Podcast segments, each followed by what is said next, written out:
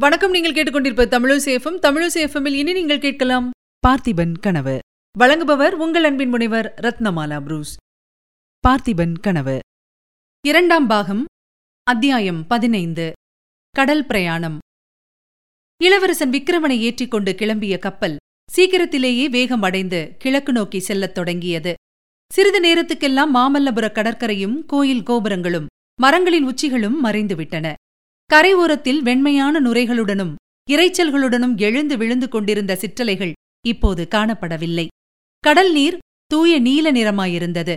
அந்த நீல நிறப் பரப்பிலே பெரும் பள்ளங்களும் மேடுகளும் பெருமூச்சு விட்டுக்கொண்டு மேலே எழும்பியும் கீழே விழுந்தும் அவதிப்பட்டுக் கொண்டிருந்தன. அதே சமயத்தில் துயரம் நிறைந்த ஹோ என்ற இடைவிடாத புலம்பல் ஒலியும் கேட்டுக்கொண்டிருந்தது இவ்விதம் விக்ரமன் வெளியே கண்ட காட்சியானது அவனுடைய உள்ளத்தின் நிலைமையை பிரதிபலிப்பதாயிருந்தது. கடலின் ஆழத்தில் குடிகொண்டிருக்கும் எல்லையற்ற மோன அமைதியைப் போல் அவனுடைய இருதயத்தின் அடிவாரத்திலும் விவரிக்க ஒண்ணாத பரிபூர்ண சாந்தி நிலவிற்று. அதே சமயத்தில் அவனுடைய உள்ளத்தின் மேற்பரப்பில் என்னவெல்லாமோ எண்ணங்கள் அலை அலையாக எழுந்து கொந்தளிப்பை உண்டாக்கின. பார்த்திப மகாராஜா சோழ நாட்டின் மேன்மையை குறித்து தாம் கண்ட கனவுகளைப் பற்றி சொன்னதெல்லாம் ஒவ்வொன்றாக ஞாபகம் வந்தன. கடற்பிரயாணம் செய்ய வேண்டுமென்று இளம்பிராயத்திலிருந்து அவனுடைய மனத்தில் குடிக்கொண்டிருந்த ஆசையும் நினைவுக்கு வந்தது. அந்த ஆசைதான் அடடா என்ன வினோதமான முறையில் இன்று நிறைவேறுகிறது? புலிக்கொடி கம்பீரமாக பறக்கும் பெரிய பெரிய கப்பல்களில் சோழ நாட்டு வீரர் படைகளுடன் பிரயாணம் செய்து கடல்களுக்கு அப்பாலுள்ள தேசங்களிலெல்லாம் வெற்றிக்கொடி நாட்ட வேண்டும் என்ற மனோரதத்துக்கும் இன்று பல்லவர்களின் சிங்கக்கொடி பறக்கும் கப்பலில் கையும் காலும் சங்கிலியால் கட்டுண்டு தேச பிரஷ்டனாய் பிரயாணம் செய்வதற்கும் எவ்வளவு தூரத்துக்கு எவ்வளவு தூரம்? இப்படி விக்ரமன் சிந்தித்துக் கொண்டிருந்த போதே கப்பலின் தலைவன் சில ஆட்களுடன் அங்கு வந்து விக்ரமனை பிணித்திருந்த சங்கிலிகளை எடுக்கச் செய்தான். இது ஏன்? என்று விக்ரமன் வினவ சக்கரவர்த்தியின் ஆணை என்றான் கப்பல் தலைவன். என்னை எங்கே கொண்டு போகிறீர்கள்? என்று விக்ரமன் கேட்டதற்கு இங்கிருந்து பன்னிரண்டு நாள் பிரயாணத்தில் நடுக்கடலிலே ஒரு தீவு இருக்கிறது. அதன் அருகே தங்களை இறக்கிவிட்டு விட வேண்டும் என்று கட்டளை என்று மறுமொழி வந்தது. அங்கே வசிப்பவர்கள் யார்? என்று விக்ரமன் மேலும் கேட்டான். அதெல்லாம் எங்களுக்கு ஒன்றும் தெரியாது. தீவுக்கு போய் சேரும் வரையில் இந்த கப்பலுக்குள்ளே தாங்கள் சுயேச்சையாக எங்கு வேண்டுமானாலும் போகலாம். ஆனால் தப்பி செல்வதற்கு மட்டும் பிரயத்தனம் செய்யக்கூடாது. செய்தால் மறுபடியும் தலையிடும்படி நேரும் என்றான் கப்பல் தலைவன். விக்ரமன் கப்பலுக்குள்ளே அங்குமிங்கும் சிறிது நேரம் அலைந்தான்.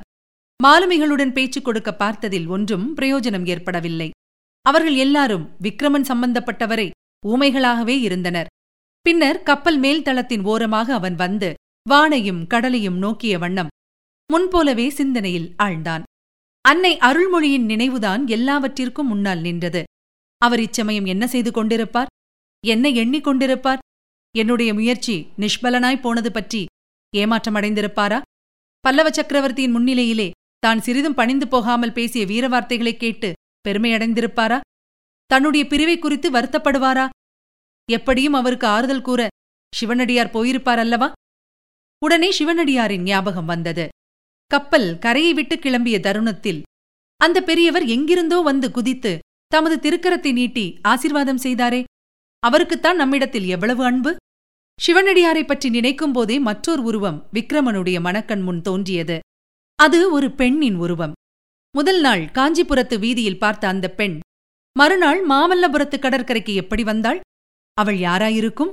ஆஹா! அவளுடைய கண்கள்தான் எவ்வளவு நீண்டு படர்ந்திருந்தன. அந்த கண்களிலே கண்ணீர் துளித்து நின்ற காரணம் என்ன? தன்னிடத்தில் உள்ள இரக்கத்தினாலா? முன்பின் தெரியாத அந்த பெண்ணுக்கு தன்மேல் இரக்கம் உண்டாவானேன்? இல்லாவிட்டால் தன்னை எதற்காக அவ்வளவு கனிவுடன் பார்க்க வேண்டும்? இப்படி வெகுநேரம் அவளைப் பற்றியே எண்ணிக்கொண்டிருந்த விக்ரமன் சூரியன் மறைந்து நாலு புறமும் இருள் சூழ்ந்ததைக் கூட கவனிக்கவில்லை. தற்செயலாக கீழே கடலை நோக்கியபோது விண்மீன்கள் தண்ணீரில் பிரதிபலிப்பதைக் கண்டு திடுக்கிட்டான். அத்தனை நேரமும் முன்பின் தெரியாத அந்த பெண்ணைப் பற்றியே தான் சிந்தித்துக் கொண்டிருந்ததை நினைத்து சிறிது வெட்கமடைந்தான் பிறகு பொன்னனையும் வள்ளியையும் பற்றி எண்ணினான். அவர்களுக்கு தன் பேரில் எவ்வளவு பிரியம்? இந்த நேரமெல்லாம் அவர்கள் தன்னை பற்றி பேசிக் கொண்டிருப்பார்கள். அல்லது ஒருவேளை வள்ளியின் பாட்டனைப் பற்றி பேசிக் கொண்டிருக்கலாம். அந்த கிழவனுக்குத்தான் என்ன தைரியம்?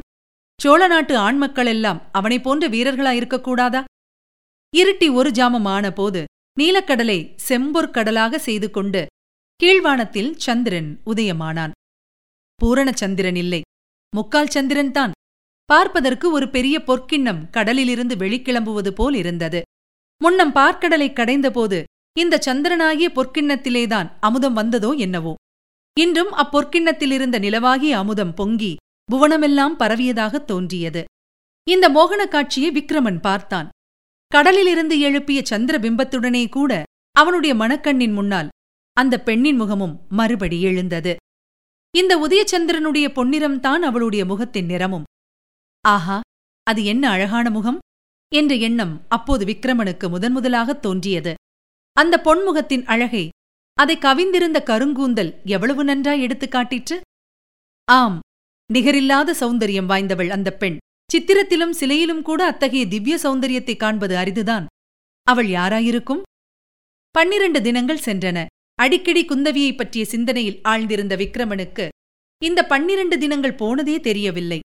பதிமூன்றாம் நாள் பொழுது விடிந்தபோது சூரியோதயமான திசையில் விக்ரமன் கண்ட காட்சி அவனை ஆச்சரியக் கடலில் மூழ்கடித்தது. ஏனெனில் வழக்கம்போல் சூரியன் சமுத்திரத்திலிருந்து கிளம்பி ஜோதி பிழம்பாய் மேலே வருவதற்கு பதிலாக பச்சை மரங்களுக்குப் பின்னால் உதயமாகி மேலே ஒளிக்கிரணங்களை பரப்பினான். அந்த அபூர்வ காட்சியை பார்த்துக் கொண்டு விக்ரமன் நிற்கும்போதே கப்பல் தலைவன் அவனை நெருங்கி இளவரசே அதோ தெரிகிறதே அந்த தீவின் அருகில்தான் தங்களை விட்டுவிடும்படி எங்களுக்கு கட்டளை. தங்களுக்கு நீந்த தெரியுமல்லவா? என்றான். கரைக்கு எவ்வளவு தூரத்தில் விடுவீர்கள்?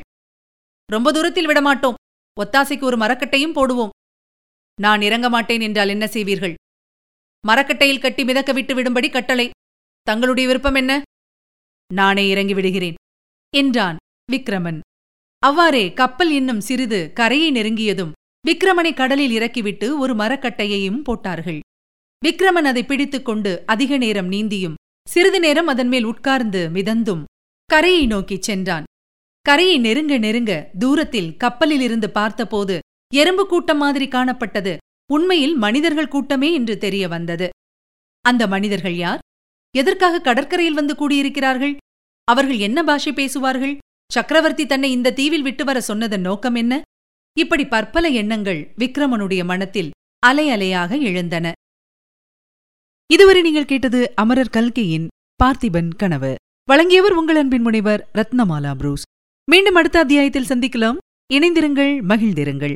இது உங்கள் தமிழோசி எஃப்எம் இது எட்டு திக்கும் எதிரொலை கட்டம்.